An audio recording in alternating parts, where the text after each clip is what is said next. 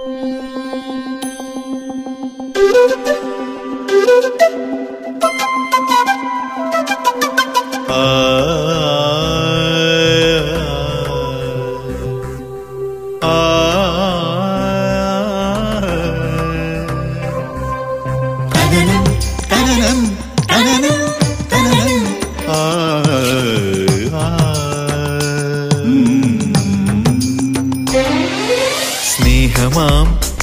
ഗീതമായൊഴുകുമരുവി നീ.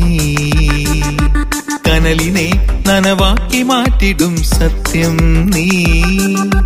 ഭൂമിയിലെ വരുമൊന്നാണെന്ന നേരിന്റെ നിറവിനാൽ അണിചേരുമാനന്ദ തീരം നീ. ഹലോ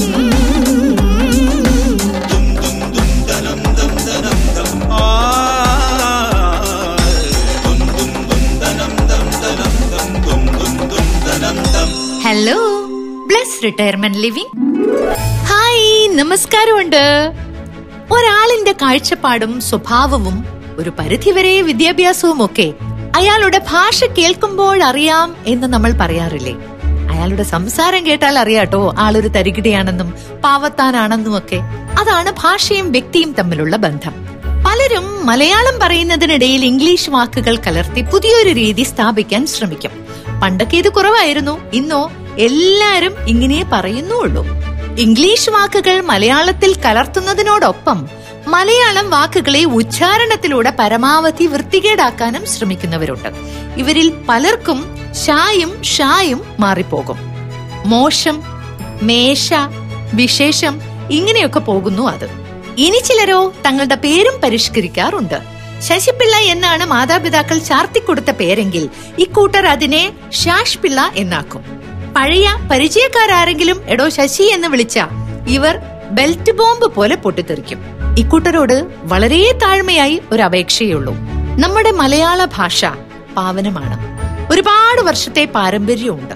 മഹാരഥന്മാരായ പലരും ഈ ഭാഷയെ മനോഹരമായി ഉപയോഗിച്ചിട്ടുമുണ്ട്. അതൊന്നും അറിയാതെ ആണ്ടി എന്തൊക്കെയാ വിശേഷം? എന്ന് ചോദിച്ച് ഞങ്ങളെപ്പോലെയുള്ളവരെ വിഷമിപ്പിക്കരുത് കേട്ടോ. ഭാഷ എന്തായാലും പ്രശ്നമില്ല. അത് നന്നായി കൈകാര്യം ചെയ്യുക അത് മാത്രം മതി.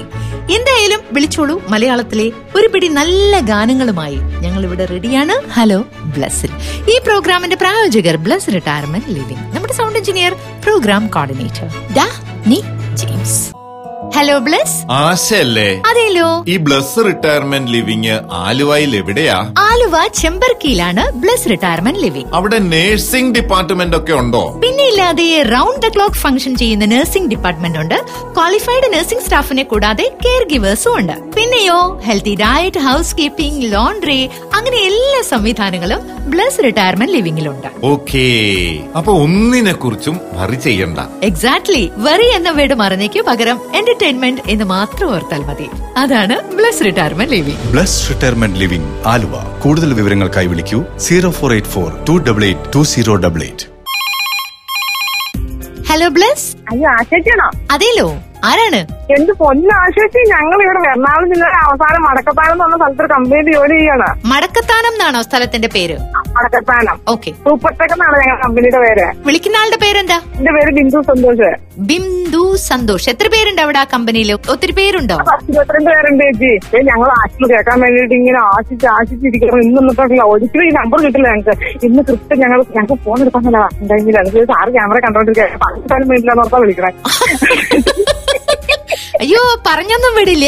സാർ അങ്ങനെ ഈ കാരണം കൊണ്ട് പറഞ്ഞു വിടുകയാണെന്നുണ്ടെങ്കിൽ സാറിന്റെ നമ്പർ എനിക്ക് തരൂ ഞാൻ വിളിക്കാം കേട്ടോ. അയ്യോ വേണ്ട വേണ്ട ഞങ്ങൾ സാറ് നിങ്ങളെ സാറ് പാവാണോ? ശരി ശരി. അപ്പൊ കമ്പനിയിലുള്ള എല്ലാവരുടെ അടുത്തും അന്വേഷണം പറയും. എല്ലാരും അന്വേഷിച്ചതായിട്ട് പറയാം. എന്റെ കൂട്ടുകാരി സിജി ബിന്ദു സജീവ് സൽമ രഞ്ജിനി ദിവ്യ സിനി ഞങ്ങളുടെ സൂപ്പർവൈസർ സൗമ്യ സാറ് ഓക്കെ ഇതാര്? രാധികക്കുട്ടിക്ക് ഇത് എന്ത് പറ്റി എന്നെ ഒന്ന് കാണാൻ തോന്നാൻ? വെക്കേഷന് വരുമ്പോ പിന്നെ അത് പതിവല്ലേ? നീ എന്തായാലും മിടുക്കിയായിട്ടുണ്ട്. ഇപ്പഴാ ലൈഫിൽ ഒരു റെസ്റ്റ് ഒക്കെ കിട്ടിയത്. വീട്ടിലാകുമ്പോ അത് നടക്കില്ലല്ലോ. ബോറടി മാറ്റാനുള്ള കാറോടിക്കലും നാട് ഒക്കെ ഇവിടെ നടക്കുവോ? ബോറടി ഇല്ല എന്നുള്ളതാ സത്യം. പിന്നെ നാട് ചുറ്റിലൊക്കെ നടക്കൂട്ടോ പ്ലസ് ഒരു ഗേറ്റഡ് കമ്മ്യൂണിറ്റി ആണെന്നേ ഉള്ളൂ. വീട്ടിൽ പറഞ്ഞിട്ട് പോവാറില്ലേ? അതുപോലെ പറഞ്ഞിട്ട് പോവാ. അത്രേ ഉള്ളൂ. മോൻ വിളിക്കാറില്ലേ? അവനും കുടുംബം അടുത്ത ആഴ്ച എത്തും അവർക്ക് ഇവിടെ താമസിക്കാൻ പറ്റുമോ? പിന്നെന്താ? രണ്ടാഴ്ച എന്നോടൊപ്പം അവരോട് കാണും. ചുരുക്കി പറഞ്ഞ ലൈഫ് ഇസ് ബ്യൂട്ടിഫുൾ എന്നത് അന്വർത്ഥായത് ഇപ്പോഴാ അല്ലേ? അതെടി മത്തങ്ങ തടിച്ച്. Bless retirement living Aluva. Telephone zero four eight four two double eight two zero double eight. Hello Bless hello അനിരുദ്ധാണ്. അനിരുദ്ധാണോ? കുഞ്ഞുവാവിയാണോ? അല്ല. വലിയ വാവയാണോ ആറാം ക്ലാസ്സിലടിക്കണേ ആറാം ക്ലാസ്സിലാ പഠിക്കുന്നത്. എന്നിട്ട് എന്താ നിനക്കൊരു ശബ്ദം ഇല്ലാത്തത് വാവേ? അയ്യേ. കുറച്ച് ഓർക്കിയൊക്കെ സംസാരിക്കുക അനിരുദ്ധ എവിടെന്നാ വിളിക്കുന്നേ? ഞാൻ നാലുപേരാണ്. ഇപ്പൊ അനിരുദ്ധിന് കുറച്ച് ശബ്ദമൊക്കെ വന്നു കേട്ടോ. ഏത് സ്കൂളിലാ? ഞാൻ saint little Treesa U P school Thattampady. ആഹാ എങ്ങനെയുണ്ട്? ഫ്രണ്ട്സിനെയൊക്കെ കാണാണ്ട് ഭയങ്കര വിഷമത്തിലാ? ഫ്രണ്ട്സിന്റെ കൂടെ പഠിക്കുന്നതാണോ വീട്ടിലിരുന്ന് പഠിക്കുന്നതാണോ ഇഷ്ടം? ഫ്രണ്ട്സിന്റെ കൂടെ പഠിക്കണത്. വീട്ടിലിരുന്ന് എന്താ പ്രശ്നം? അച്ഛനും അമ്മയും അടിക്കുവോ? ഏയ് അതല്ല. പിന്നെന്താ? വികൃതി ഒന്നും കളിക്കാൻ പറ്റില്ല അല്ലേ? നീ സത്യം പറഞ്ഞ ഞാൻ ആരോടും പറയില്ല. റേഡിയോയിലിടാൻ മാത്രമേ ചെയ്യുള്ളൂ. പഠിക്കാനൊരു ബുദ്ധിമുട്ടാ വീട്ടിലിരുന്ന് സ്കൂളിലാവുമ്പോ സിമ്പിളായിട്ട് പഠിക്കാം. ആണല്ലേ? അമ്മയ്ക്ക് അച്ഛനും എന്താ ജോലി മോനെ? അമ്മ ഹൗസ് വൈഫാ അച്ഛൻ? അച്ഛൻ സാറ. അച്ഛൻ സാറാണോ? ഏത് സ്കൂളിൽ പി എച്ച് അച്ഛൻ വീട്ടിൽ വന്നിട്ട് അടിക്കുവോ? മകനെ? അടിക്കുവോ? എന്തിനാ അടിക്കുക? പഠിക്കാത്തേനാ? ആഹാ. അച്ഛനോട് പറഞ്ഞേക്ക് ഞാൻ ഒരു സാറാന്ന് കേട്ടാ. എന്റെ ഒരു ഫ്രണ്ട് ഒരു ടീച്ചറുണ്ട് ആ ടീച്ചർ വന്ന് അച്ഛനെ അടിക്കുന്നു പറഞ്ഞേക്ക് കേട്ടാ. വലുതായിട്ട് അനിരുദ്ധിന് ആരാവാൻ ആഗ്രഹം? പൈലറ്റ് ആവണോ? എനിക്ക് എന്നെയും കൂടെ കേട്ടണേ ആ ഫ്ലൈറ്റിൽ കേട്ടോ. നന്നായിട്ട് പഠിക്കൂ.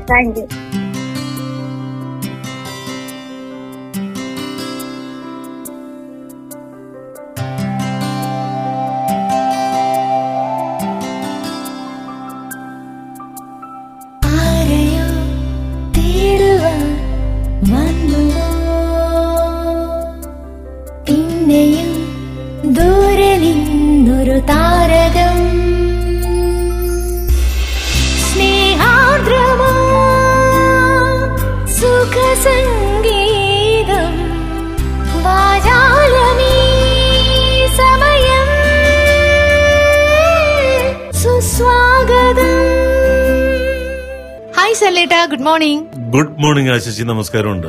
രാവിലെ എണീറ്റ് കഴിഞ്ഞാൽ ആരെ പേടിക്കണം? രാവിലെ എണീറ്റ് കഴിഞ്ഞാൽ ആരെയും പേടിക്കണ്ട. ചെയ്യാനുള്ള കാര്യങ്ങൾ ചെയ്യാം. ബോസിനെ പേടിക്കും. ചിലർ സഹപ്രവർത്തകരെ പേടിക്കും. ശരിക്കും പറഞ്ഞാൽ ജോലിയാണോ പേടിക്കുന്നത് ബോസിനെയാണോ പേടിക്കേണ്ടത് അത് സ്വന്തം മനസാക്ഷിയാണോ പേടിക്കേണ്ടത് ഇങ്ങനെ പല പല ചോദ്യങ്ങളൊക്കെ രാവിലെ വന്നാൽ ഞാനിപ്പോ എന്താ ചെയ്യാ ശശി? ആരെയും പേടിക്കണ്ട. രാവിലെ എണീച്ച് അവനവൻ ചെയ്യേണ്ട കർമ്മങ്ങളൊക്കെ അങ്ങോട്ട് ചെയ്യാം.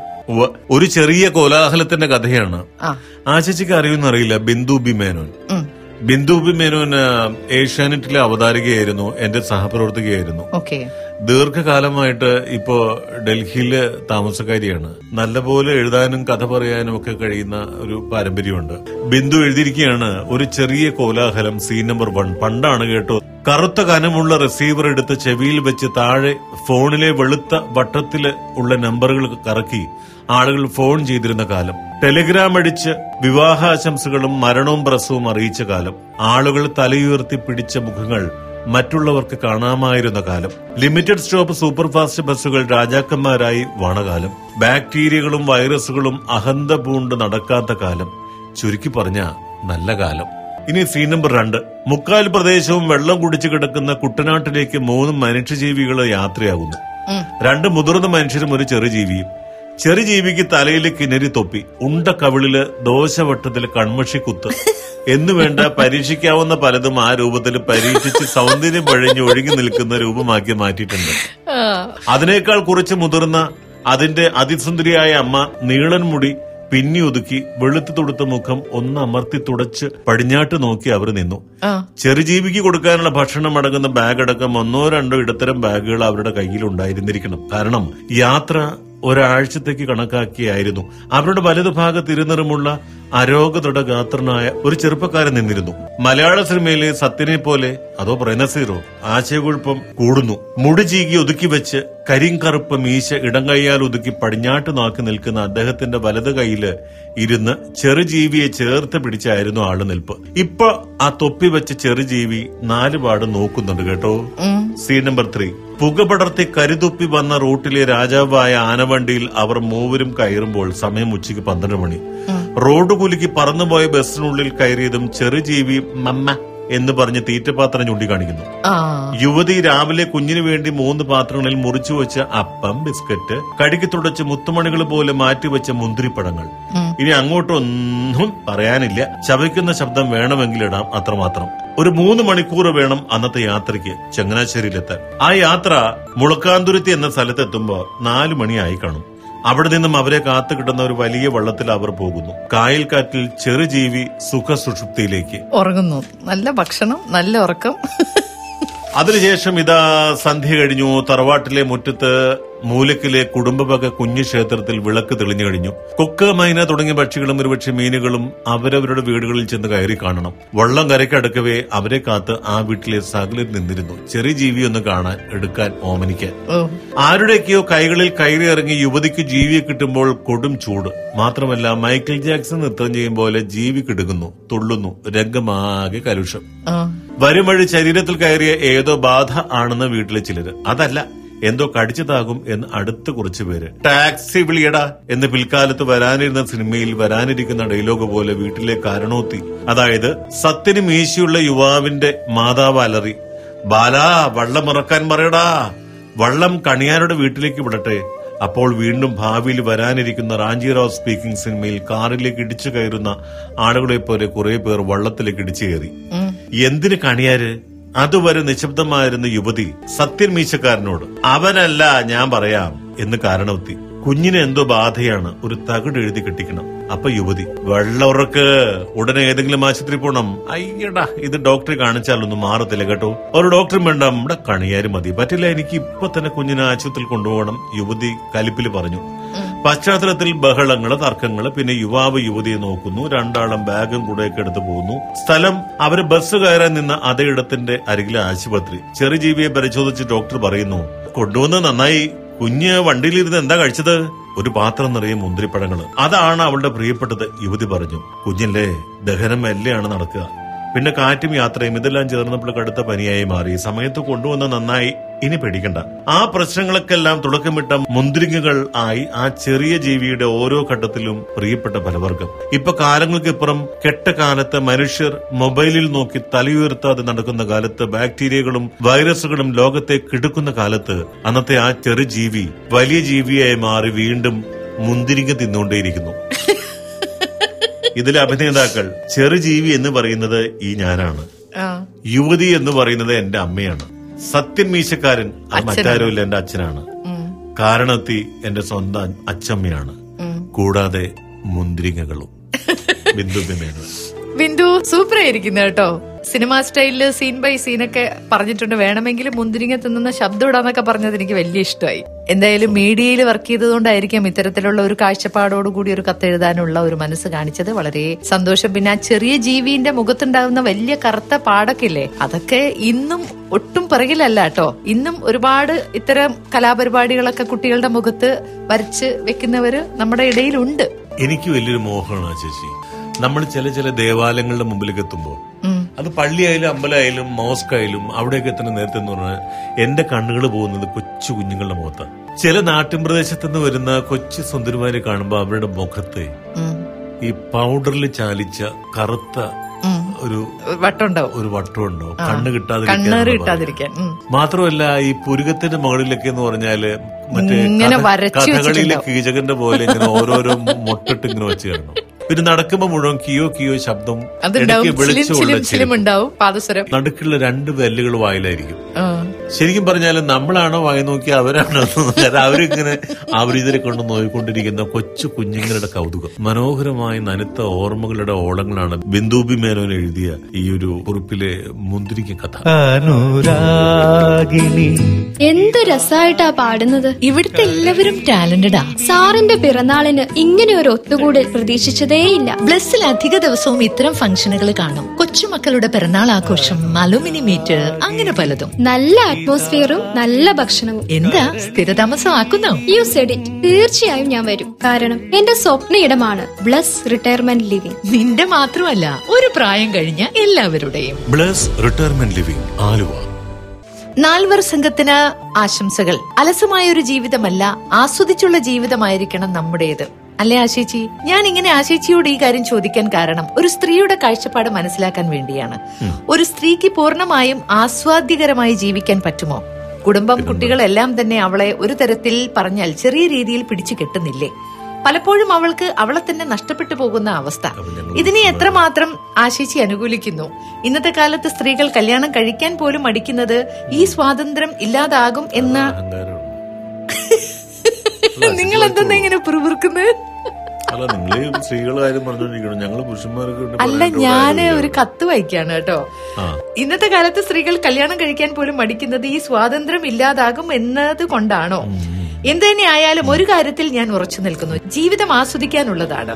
അത് നഷ്ടപ്പെടുത്തുന്നവർ തികച്ചും വിഡ്ഢികളാണ് അതുകൊണ്ട് ഇതിനെക്കുറിച്ച് നിങ്ങൾ രണ്ടുപേർക്കുമുള്ള ഒരു അഭിപ്രായം ഒരു തീരുമാനത്തിലെത്തി ഞങ്ങളെ അറിയിച്ചു തരണം എന്ന് അപേക്ഷിക്കുന്നു. മീര ചാലക്കുടി. എന്റെ മീര ജീവിതം ആസ്വദിക്കുന്നതിന് വേണ്ടിയുള്ള അഭിപ്രായം എന്നോട് ചോദിച്ചു കഴിഞ്ഞാൽ ജീവിതം കട്ടപ്പുകയാവും. കാരണം എന്ന് പറഞ്ഞാൽ ജീവിതം ആസ്വദിക്കുന്നതിന് വേണ്ടി വിവാഹം കഴിക്കാതിരിക്കുക ഇതിലൊന്നും വലിയ അർത്ഥമില്ല കാരണം ജീവിതത്തിന്റെ ആസ്വാദനം വിവാഹം തമ്മിൽ എന്താണ് ബന്ധം?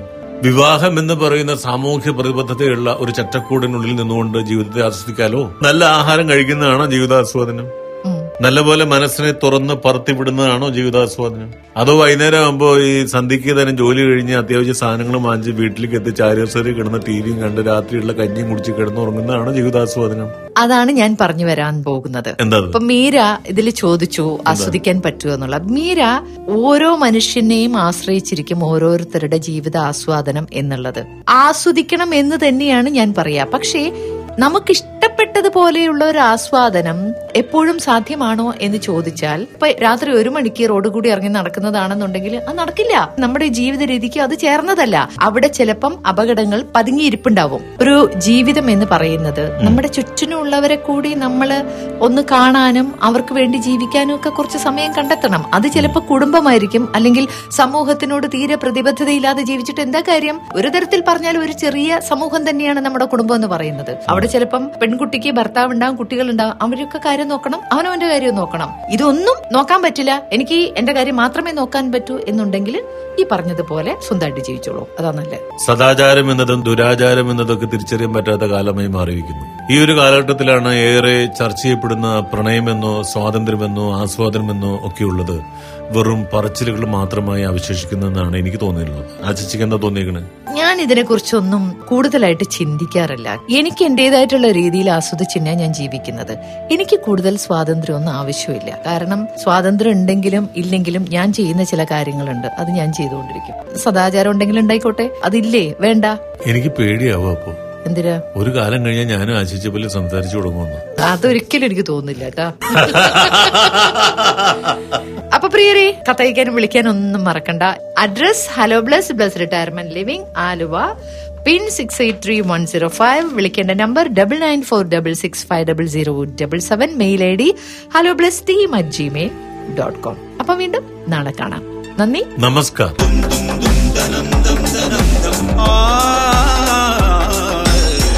നിങ്ങൾ ഇതുവരെ കേട്ടത് hello Bless brought you by Bless retirement living Aluva. A media waves production hello Bless retirement living